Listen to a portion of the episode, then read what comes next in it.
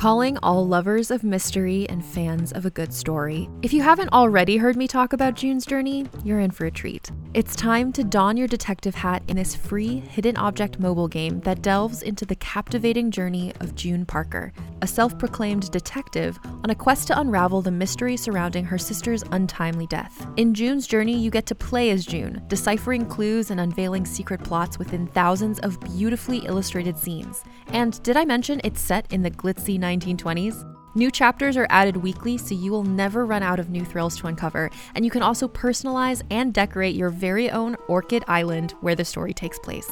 How sharp are your detective skills? Find out when you download June's Journey on your Android or iOS device, or play online via Facebook Games. Your detective journey awaits. Hey there, it's Rachel Ballinger, and I am thrilled to invite you to Rachel Uncensored, my podcast where I get real with my friends and celebrity guests, where we talk about all sorts of topics. From personal stories to hot button issues, we cover it all. New episodes drop every Wednesday, so make sure you tune in on Apple Podcasts, Spotify, or wherever you listen to podcasts. Trust me, you won't want to miss out on the fun and candid conversations we have here on Rachel Uncensored. And now, a special edition of the Toddcast podcast. I press this button right here. What do you got? Yeah! What's up, bud? Oh man, I'm good. man. It's I'm good. good, to- I'm good. It's good to see you. This is the third time we've done this for the Toddcast. Uh, but the first that, of course, we've been able to do this face to face, man. It's been a while. Yeah. It has been a while. It's Yeah. good to see you. Uh, How's it going? It's interesting as uh, I, I I- know that you've uh, been informed of what of what we're up to. Yeah, we have big news. We're going to share this podcast. We'll get to that later on. This is the Okay, hook, okay. the tease of the why Okay. Trevor Hurst of Econoline Crush is joining us for his third appearance on the Toddcast. But Yeah. I'm wondering, as a medical professional, that's what you do on your side hustle when you're not rocking the world. Yeah. what's your take on COVID nineteen and how everybody's reacted to it? How the the world has kind of somewhat quarantined, not really. Is it bigger than it is? Is it smaller than what it was? What's your take? Well, when I when I got a uh, one of my first jobs, there was two shipping containers out front of the building, right? And uh, one of them, the back half of it was full of stuff for H1N1 in preparation for the community, just in case something went on. So this is worse, and this one's tougher than that. And um, it is. It's a virus. It's real. It's uh, very, very um, contagious. Uh, just we're lucky, you know, like people are lucky. Um, it's odd too. It's a really odd virus. Like there's all these odd sort of statistics, things floating around, misinformation, all this other stuff. So people really don't know a lot about it. I, I, I wouldn't say I'm an expert, but I would just say that it is a real thing. I think wearing a mask, I don't know why that became such a deal. It's like just wear a mask. It's no big deal. It's like remember those bandanas we used to have to have in the 80s or whatever in 90s. You'd have these bandanas. Remember, like now now you can have that legit. Like and put it on. Like be a cowboy. Come on. yeah no it's amazing that people uh, fight that hey it's like uh, it, it it not only helps like you and your family and your friends but it's also helping the frontline workers Well, well, exactly. Have you ever seen that? I think it was on Twitter. I saw it where the guy's naked is peeing, and there's another guy like a few feet away, and he's naked and he's getting pee on his leg. yeah And they're like, had the guy over here been wearing pants, and you were wearing pants, you probably wouldn't have got any pee on you at all. That's how masks work. Right. and and, and how, how not not funny but for a lack of better phrasing how funny is it that attention now has shifted to the riots and then suddenly oh shit we're still in a pandemic everybody Yeah, like I watched that and I I'm really worried of what we're going to see. But what's kind of unfortunate or whatever uh, uh, of this situation and all that comes with all those riots um we're going to realize pretty quickly how real this thing is. Because if we come back and it's just a moderate or even low case count then maybe we know this virus is not as strong as we thought it was. If it comes back heavy you know it could be a lot of trouble. Well, I thought that that was going to be the case, Trevor, when they, you know, um, about about a month back, I guess, when Dr. Bonnie had said, you know, okay, we're going to open it up slow, but you know, Yeah.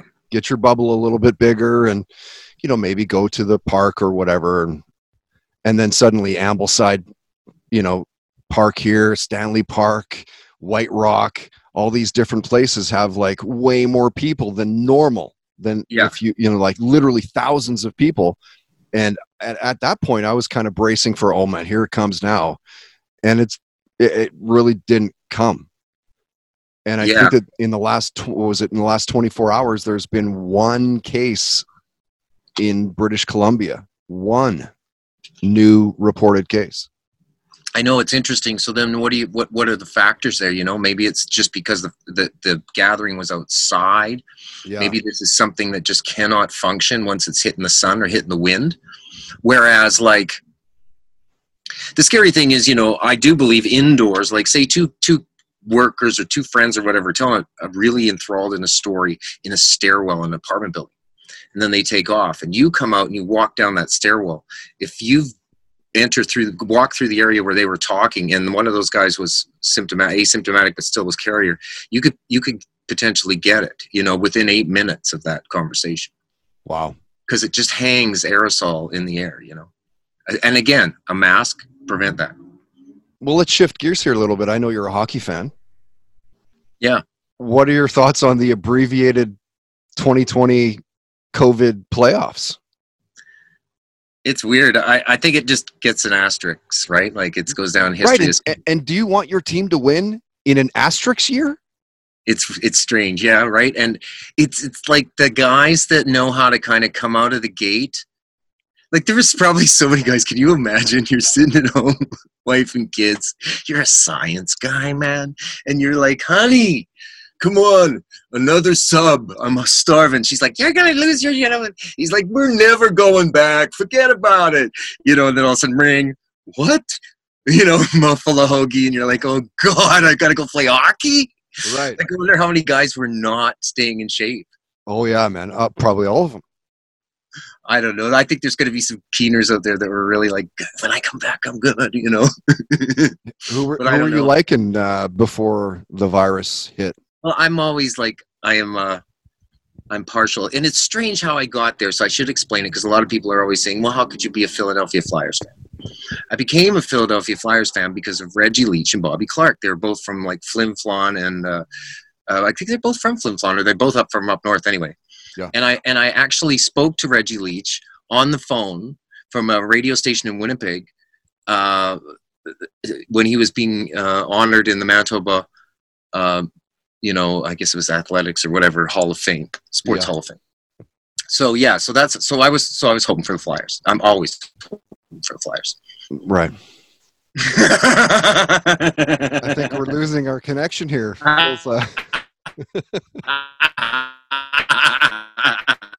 Feels, uh, what um, what are you what have you been Uh, watching? yeah, yeah, Have yeah, you been I've watching watching. anything lately or what?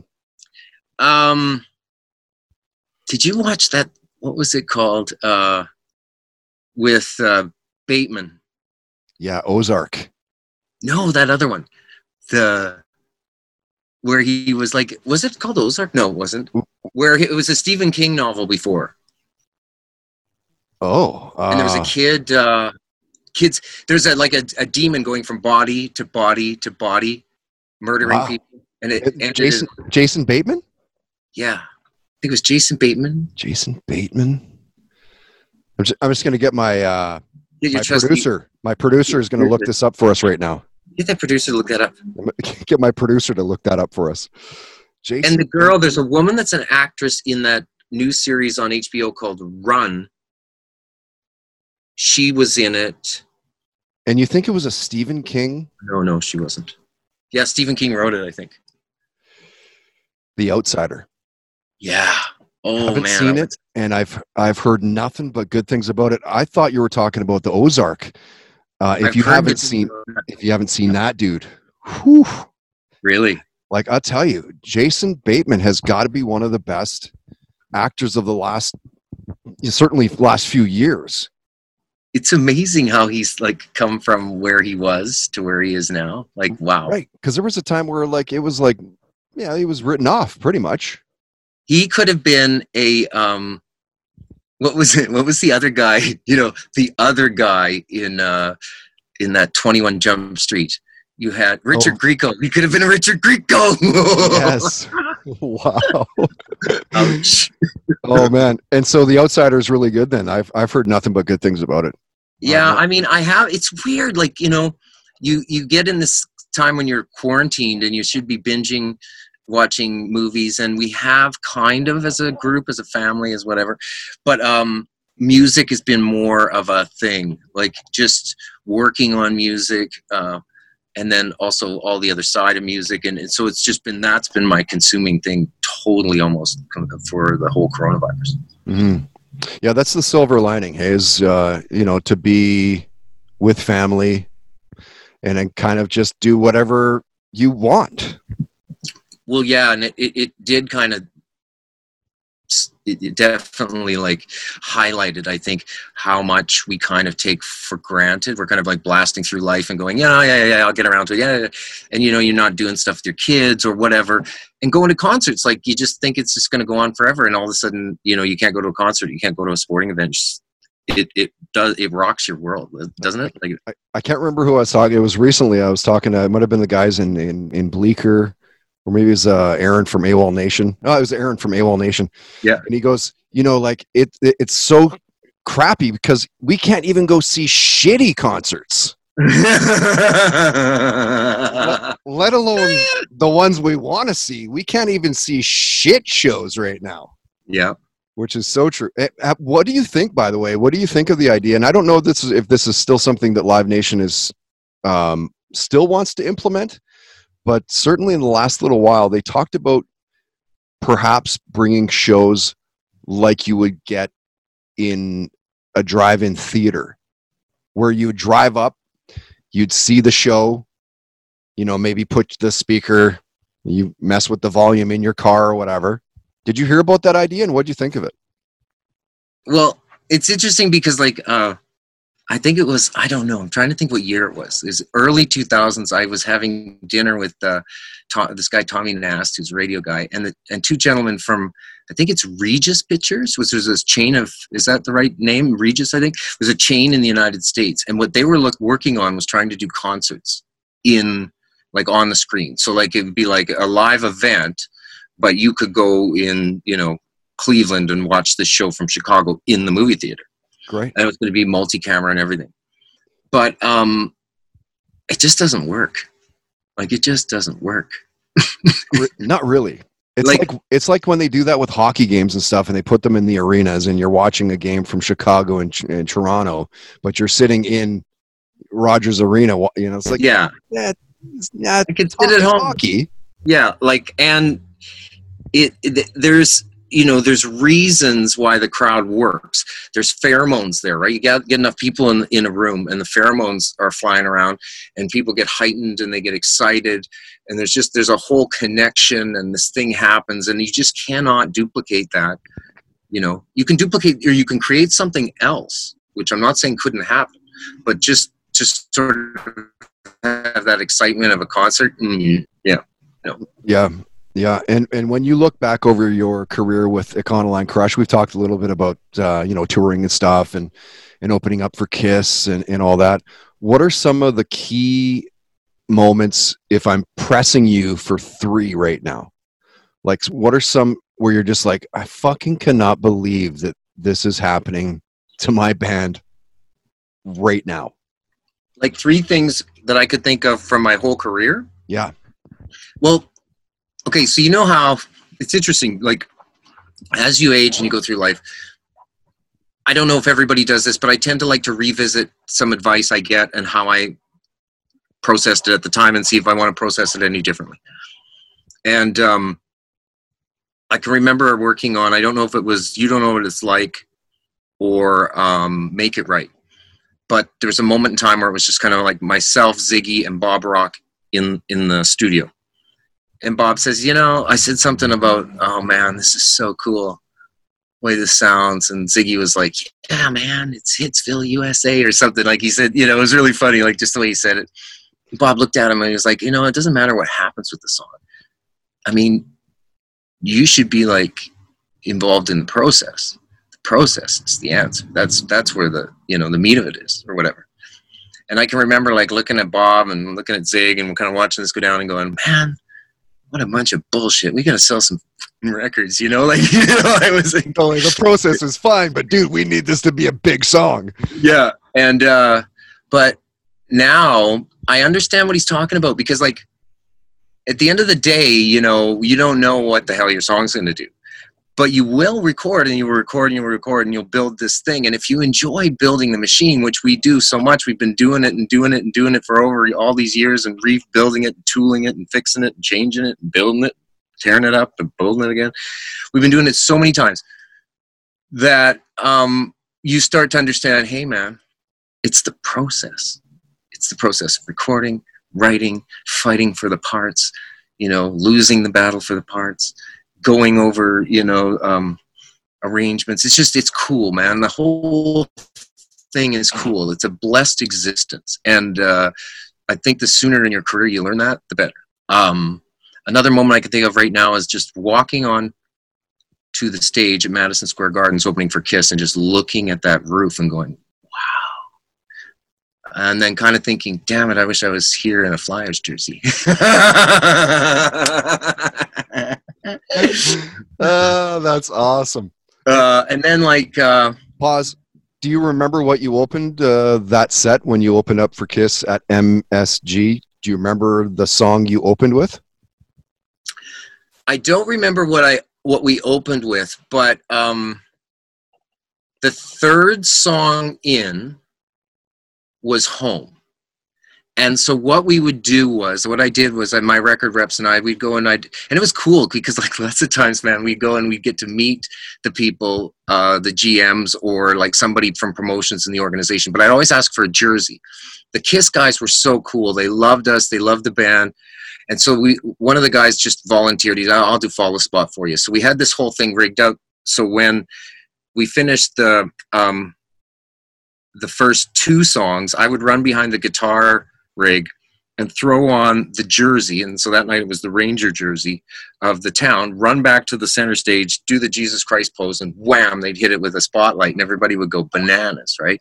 Yeah. And uh, so I can remember that, you know, just wearing that jersey and the light hits you and everybody's just like, Rangers, Rangers, you know, this is crazy. Like, ah, the Phillies would be nice right now. yeah, yeah, yeah. Yeah. But when we listened, when we went to Philadelphia, man, it was unbelievable because uh, we were in this giant room and it was like I don't know, it was like a break. So everybody was in there, like maintenance guys and trainers and all these people. And I was sitting by our, uh, at the time, our road manager and sound Fabrizio Del Monte. And we're sitting, uh, this guy's walking away across the other side of the room, and I go, "Hey, Fab, Fab, Fab, see that guy over there? See, see that guy?" And he's like, "Yeah, yeah." I go, "His name's Rocky. He was the trainer when Fred Shero was the coach." nice. And this guy goes by behind us in a suit, and he stops and he goes, "What'd you say?" In his Philly accent, and I'm like, "Nothing, man, nothing, nothing, another thing. We're just uh, just having some food. I, I was just making a comment. You nothing. It's cool, thanks, man." And he's going, "No, what'd you say?" And I said, "That's Rocky. Uh, he was the trainer when Fred Shero was the coach. Like when he handed him the bucket to put the towel in to get Don Cherry. You remember that stuff?" Yeah, yeah. And he's like, uh, "Man, you must be a hell of a Flyer fan." And I go, "I am." And he goes, "Come with me." We went in the dressing room. I got three hockey sticks. I got a puck. I got a uh, uh, Lindros was the playing for them at the time. I got a Lindros jersey. It was unbelievable. It was unbelievable. Yeah. Like and and all through rock. Yeah, all through rock and roll. Look look at that. And another quick hockey story. One time we were playing in uh, Albany, New York, and I and I see these guys walking down the hallway, and I go, "Hey, Canadians!" And half of them turn around and they go, "How do you know we're Canadians?" And I go, "Come on, you're hockey players, aren't you?" Yeah. And they they come back, you know, and they're from Saskatchewan or something. So we have this chat, and uh, oh, it's just a funny shit. But the guy goes, this older guy, this veteran, he goes, "Hey, man, you want to have some fun?" I go, "Sure." And he goes, "Come on, play along." So we go down into this this office area and past the secretary. He's like, I'm Myrtle, and she's like, "Hey." We go into this little room, and he goes, uh, "Hey, chief, got the guy from Slovakia here, the new defenseman. What do you want me to? What do you want me to do with him?" And I'm just standing there, nice. The guy looks up at me, looks at that guy, looks back at me. Then all of a sudden, the guy started, the hockey player starts laughing. We both start laughing. He goes, Jesus Christ, oh my God. And, you know, like he was just so scared that they'd actually drafted somebody who looked like me. nice. uh, Trevor, hit me with uh, hit me with your three deserted island albums that you'd need to have. Wow. Um, Like impossible question. I know it's really tough, right? But if I was just to think about it really quickly, I'd see like um, I'd want one of the Soundgardens, a Soundgarden, um, protection by um, what is that band called? Damn it! Damn it! Damn it! It's escaping me right now. Electro pop band from the '90s from Britain. Massive Attack Protection. Okay. And then um, U2 October. Weird, hey? I, I don't know that I would have been able to pick any of those. Well, maybe the Soundgarden. Eh. Yeah. Definitely Soundgarden uh, influence in your music. Definitely. There's definitely that. Well, Seattle, like Seattle, because like that's where we hung out, like and as we were forming the band, and and who we'd go see. You know, we had friends in Gruntruck and and Tad, and so we'd go see these bands. Um, we had um, Mondo from Poison Idea do a Canadian tour with us. You know, punk band from Portland. So yeah, we we always had a connection to the northwest of the U.S. for sure. Yeah. Had uh, Cornell taking his life last we talked? How fucked up has that been in the last little while? All the people we've lost. That is strange. Um, I had heard stories so back in the day that like he was pretty pretty volatile dude. Um, I just think Chester that's strange too. Like Really good friends with with, uh, with Chris, and he and he killed himself on Chris's birthday. yeah, yeah. So that's just yeah. I know. It's nutty. And and there's a lot of people too like that that end up passing away and and it's you know uh, some kind of like disease or whatever but you know it really was like like one of those leaving Las Vegas scenarios too. I, I know many cases where people kind of either drank or drug themselves to death, you know, that don't kind of get listed as a completed suicide. Yeah. And something we should talk about, like as far as musicians, I mean, it is a it is a mentally, I think, as a group of people, they're a lot more sensitive, and they, you know, they're a lot more um, exposed, sort of, in a lot of ways, because you know you're putting your work out there for judgment. People say a lot of harsh things. People treat you kind of subhuman when they're reviewing your work. So then you're kind of like, whoa, you know, it kind of hurts. Um, yeah, Yeah, So like, yeah, this guy that can't play a fucking chord just told you how much your album sucks. Like, really, bud? I know it's it's crazy, but I get it though. Like I get it. Whatever. It's all part of the machinery, right? Like you just yeah, you got to got to, you know, plow through or get chewed chewed up and thrown out the back. Yeah. I I like it. I appreciate the the the battle. I really do. I really appreciate it. And speaking of the battle, Yes. wh- when do we hear a new Econoline Crush record? Well, a new a new record is is is on on its way. Uh, a new single or a newish single. So we re-recorded um, "Get Out of the Way," song we recorded back yeah back in uh, 2008. So we re-recorded that, and it's really kind of fun because we were recording it just to launch this new label, this new relationship we were building, and this whole thing. And as we were doing that, all of a sudden, this pandemic kind of explodes and we're like wow. And so we kind of used it in a way and it, applied all the lyrics and everything seems so applicable to the to the pandemic and to the situation right now. And so it kind of worked out great in that sense. I mean it sucks there's a pandemic on but we so we thought well you know what? We're going to put it out anyway. We're going to we're going to work it. We're going to put it out anyway and see what happens. Which unveils the big news, the reason, the key reason that we have you on the Toddcast uh, today. So, Trevor Hurst, Econoline Crush, tell us what is up and new in your world. Well, we've got a bunch of things on the go, but the biggest thing I think for us is that we did a deal with um, Maelian Records in Vancouver. It's an independent uh, label. We're distributed through INgrooves Universal, so it's exciting. Very Uh, cool. Yes. And while we were working on that, um, I became the president of the label. So I kind of have some control of that situation. So yeah, um, walk us through how. Okay, so initially it was like, hey, do you want to come jump on, and we're gonna you know, put get out of the way. We're gonna do it uh, with a uh, distribution through Canada. We'll get it into the states as well. How do you walk from that to like, sure, I'll be the president of your label? How does that happen? What give give us the walk us through the steps that. How did that happen? How to become the label president. What? I know it's a strange thing. Uh, Super cool, by the way. Super cool. I think what just happened was that I was like, okay, we got like, they'd hired a, a consultant, and I phoned a bunch of people that I'd met, had relationships with in the American music business, and kind of got the lowdown on the consultant. Phoned them back and said, okay, so this, this, this, and this, and this, and this, and really like, we have to do, we should be doing, you know, A, B, C, and D in this order. We should try and and set this like this, and so I had a lot of input into what was going on. And um, a couple of the things that we brought to the table in terms of a band, and then as myself as sort of like being creative or having ideas and, and just getting going.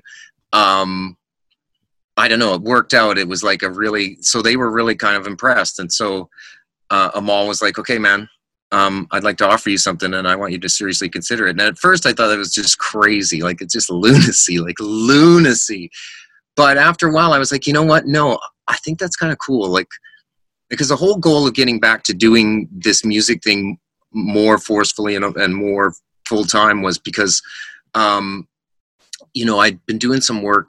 Um, the other thing that we have going on is we have a documentary coming up so I segueing kind of poorly there, but but we have a documentary coming out called Flatlander, and it's sort of about my graduating from Brandon University um, with a Bachelor of Science in Psychiatric Nursing, getting a job at Canupawakpa Dakota Nation, and being there for three almost three years, being their uh, home and community care nurse, and just getting involved in the community.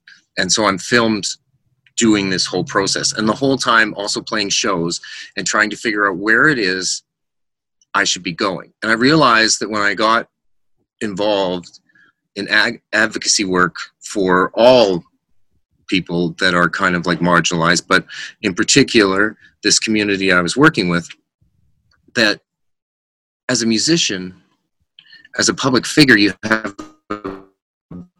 bigger audience and you may have bigger impact you know? It's a, it, it sucks because people hold kind of negative towards you and your music which sucks but at this point in my life i have kids i have um, done a lot of things. I think it's you know, courage here and, and step up and say look at this stuff is wrong. And one of the biggest things that i talk about in the documentary is just the the way that the first nations are treated in this country you know it's a very um, it's a very just difficult situation. So i would like to see you know there be change. I'd like to see there be dialogue. And if i can encourage that dialogue and encourage um, you know uh, maybe people opening their eyes and uh, to the situation and having empathy for others rather than sort of just thinking about themselves um, yeah i think that would be cool. And then also bringing some really great rock and roll simultaneously. It's like just just trying to have some fun you know Just a couple birds, one stone. yeah Um, any idea when the documentary is out? That's cool, man. I didn't know that. That's amazing news. it's gonna and see the cool thing about the documentary is it needs a soundtrack too so we're working on that right now so you have the soundtrack for uh, uh you know the, the a rock record basically we're putting out a rock record like a normal rock band would do then we're doing this soundtrack thing and then i was just going through a bunch of stuff tonight and there's all these crazy old demos and i was like man we should just do like a demo reel so like there might be a, just a ton of music coming out That and then is awesome. yeah. And I think the biggest thing too for us is like if this change happens, we have to figure out how to like, you know, as a band, how are we going to get our message out then if we're not playing shows? And how do we make the experience online which is very different than concerts, more attractive or whatever for the viewer.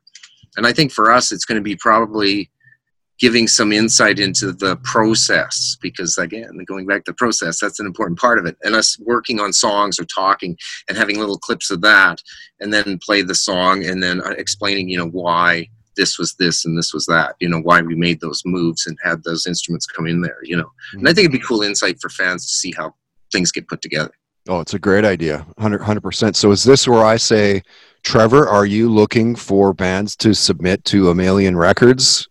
oh yeah for sure yeah yeah yeah Do, do you want to hear from just a ton of people? Are, are you going to be signing a, a shit load of bands in the next little while or?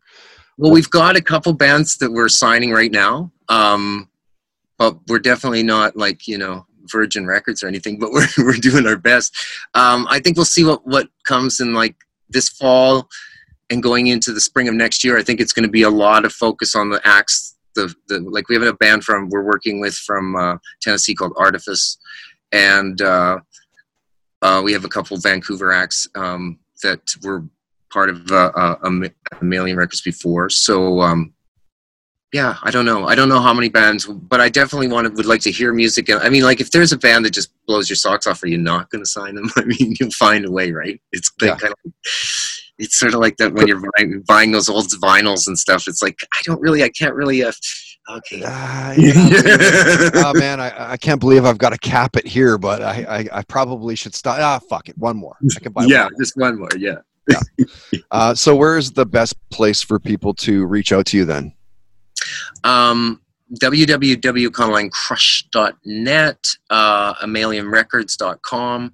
Um, we have the usual Twitter and whatever, and we can probably give you the links. Facebook and stuff. Yeah, I'll put all Yeah, that yeah. stuff up. Yeah. Yeah. Awesome. Trevor, it's really good to see you, man. Oh, by the way, we were talking before the COVID, you know, about getting you out this way for an Econoline Crush slash Toddcast show at the railway. And I'm sure Yes. we'll probably eventually get that happening again. But Yeah. Uh, yeah, I just wanted to let everybody know that that was in the plans for the summer. That but, uh, but but that ain't happening right now, kids. Who knows? Like No. I have no idea when they're going to have a hundred plus person gatherings for these Toddcast shows. I couldn't tell you when that's happening again. I don't know, but at least you got it. Well, you got a new merch item, you know, the Toddcast uh, face mask. it's a new merch item. Here we go. Trevor, it's good to see you, bud. We'll see you online. Subscribe on iTunes at Toddcast Podcast. Contained herein are the heresies of Radolf Burntwine, erstwhile monk turned traveling medical investigator. Join me as I uncover the blasphemous truth of a plague ridden world that ours is not a loving God, and we are not its favored children. The heresies of Radolf Burntwine, coming January 2nd, wherever podcasts are available.